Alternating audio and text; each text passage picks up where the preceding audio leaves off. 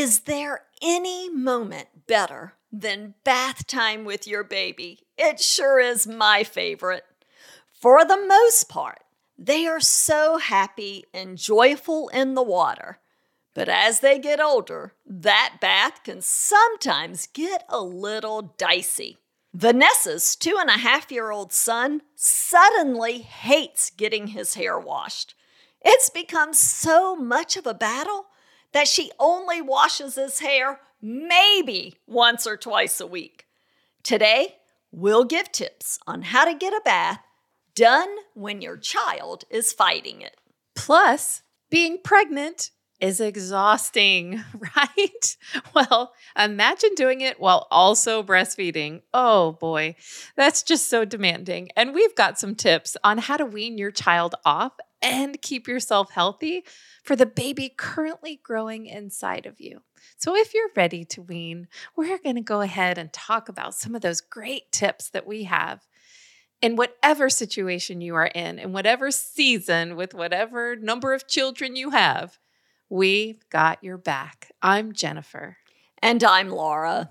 Welcome to the Moms on Call podcast.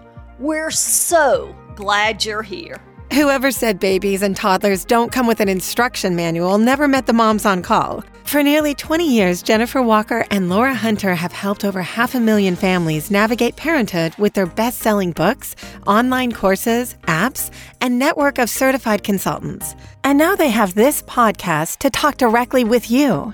Ask your questions at 888 234 7979 Welcome to the Moms on Call podcast with Jennifer Walker and Laura Hunter.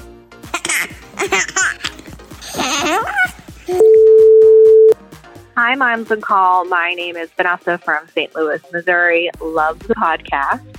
Uh, my question is for my about my two and a half year old son and bath time. I'm wondering if you guys have any tips for washing their hair. Uh, he currently we wash his hair twice a week because any other times than that or more than that, it tends to be a a battle. Um, he gets really upset and he cries and he's scared to get the water in his eyes and soap in his eyes. Um, it's just it really gets him upset and breaks my little heart. Um, so I want to, I was wondering if you guys had tips on how to wash their hair. I do want to note he does not have any issues with water um, and during swim lessons going underwater or splashing or anything like that. It's just during bath time and washing his hair. So appreciate the help. Love the podcast. Thank you. Oh, we're going to give you some strange stuff to do. Are you ready we'll give for you this? a few options. Option number one let's become more familiar with what this looks like. So, you can bathe together. You can take this two and a half year old in the shower while you wash your hair, looking like it is the most fun thing that's ever happened to you in your life. Now, look, we enjoy a good hair washing. I'm just telling you. Oh, but I want this to be the biggest show you've ever had in your life with how much fun it is. And you don't have to say, like, oh, see how good it is. Just do it without mentioning anything. Sing like, a oh, song. it's so fun. Yeah. And um, and so we want just that familiarity. This is the first time that he really gets to be in this position or see somebody in this position. So sometimes those things can, you know, just be unfamiliar to them. And they don't have to like everything, they still have to do it. So if we have a few times where he's getting a chance to really see that it's okay and that, you know, where the soap flows off a head and what that looks like, then he still doesn't like it, then we can move forward. And I like the countdown ready or not, one, two, three. And we get in with the suds, ready or not, one, two, three. And we get in with that water. And then again, we just make it super quick, super fun, and non optional. The thing that we're not going to do is we're not going to reason them into liking it.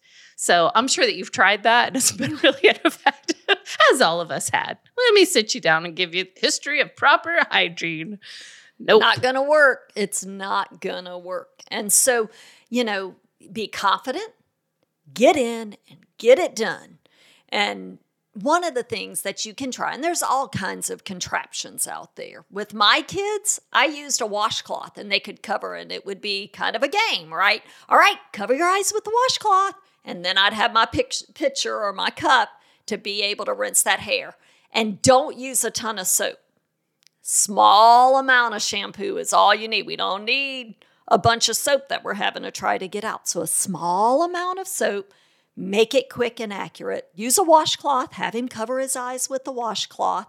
Um, there's also the visors. Some kids like them, some kids don't, but you can absolutely try the visor that'll kind of wash, let channel that water away from their face. So you guys have fun. Let him see you have fun. Be confident, and it's non optional. So, Laura, as busy moms, can you guess what is America's number one meal kit? I can, I can. And the reason I can is because it saved my life. And you're really a great cook and you enjoy cooking.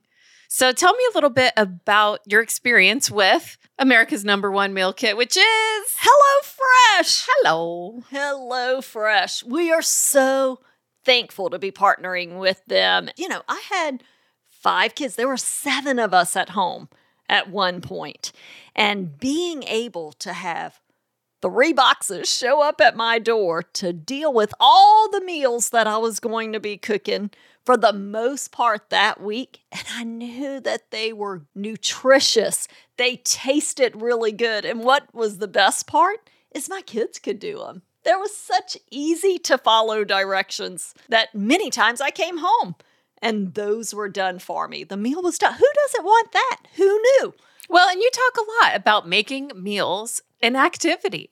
Like there's so much of our lives that revolve around that. And just even, you know, for the younger ones, there's so many things you can do. And with so many in season ingredients, all the freshness, all the education you can give your kids. There is like the let's we'll call it the freshness of fall in every bite. Chef crafted recipes. Say that 5 times fast. Chef crafted recipes.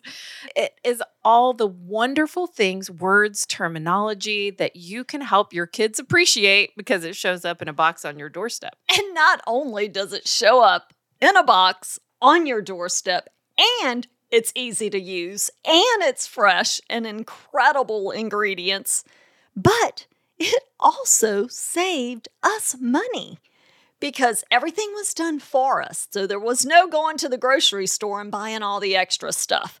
HelloFresh is 25% less expensive than takeout. So that means you get an easy home cooked meal on the table and more money in your pocket. I'm sorry, it's more than 25% less expensive for my takeout. Well, I have some I have some yes, extraordinary takeout tastes. Maybe the average takeout. I would even have to venture a bit more than that.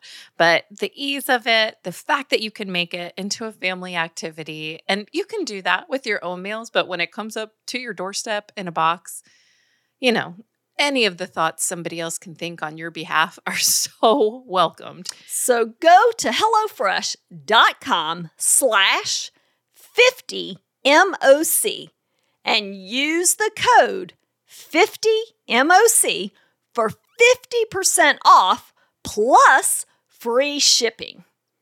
Wow, that is incredible for America's number one meal kit, Hello Fresh. Are you ready to make a difference? The Alzheimer's Association Walk to End Alzheimer's is calling you to join a movement that's about more than just walking. It's about creating a brighter future.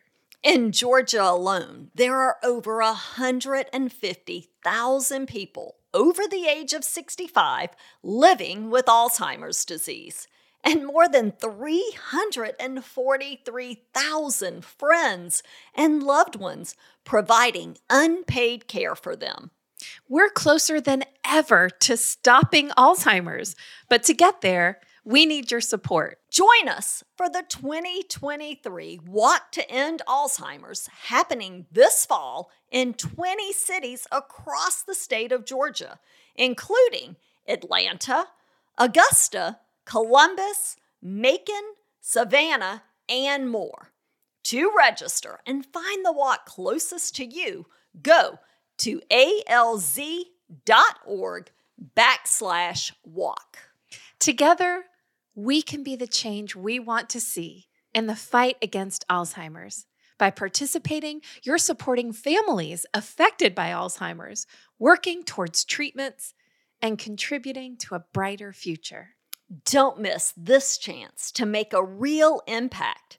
Join the Walk to End Alzheimer's today and be a part of the solution at alz.org backslash walk. Hey y'all, um, I have a question about weaning and dropping nursing sessions. I have an 11 month old daughter, so we are approaching that 12 month mark of stopping nursing. Um, but I'm also newly pregnant, so my body is going through it, and I am feeling that exhaustion of both nursing and being pregnant. So I am ready to start the weaning process. Um, I was just wondering any advice y'all have on how to start dropping sessions and slowly weaning. Um, thank you so much for anything that y'all say. I love your podcast and your books. Thank you. Oh, well, congratulations. Yeah. Uh, whoever you are. Oh, no, we're not going to tell. We're not revealing it on a podcast. Not gonna do it, but you know who you are, and so congratulations.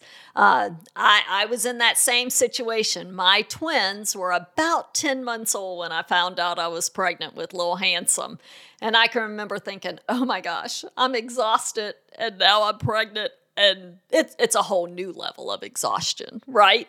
And yes, so it is probably about time you've made the decision that you're going to start weaning and start dropping some of those nursing sessions. And the great news is we have all of this mapped out in our 6 to 15 month Moms on Call books. So just make sure that you kind of go back and read this section so that you can remember how to do it. But really, by 11 months of age, we can get down to two nursing sessions and one in the morning, one in the afternoon, do meals and sippy cups the rest of the time. Those sippy cups can be a combination of breast milk, and you can go ahead and start introducing some whole milk as long as there were no issues uh, with dairy. And you can go ahead and get that started in those sippy cups. And after a couple of weeks, get down to one nursing session. I like the bedtime to be the last one that I got rid of. Okay, so what we want to do is we want to be able to care not just for the baby that we're weaning, but we want to care for the breastfeeder. We want to care for the one that is carrying life and breastfeeding, and that's you. And you matter. So we want to make sure that we're getting you four essential things that we often forget in this time when our body has so many demands on it. And uh, so that's water. I want you to find your favorite tumbler and keep it all day long. Make sure that you're drinking even as often as your baby eats. I want you to be drinking something. Healthy fats nut butters, avocado. We want to be able to get that healthy fat into your system because you are growing life and producing breast milk.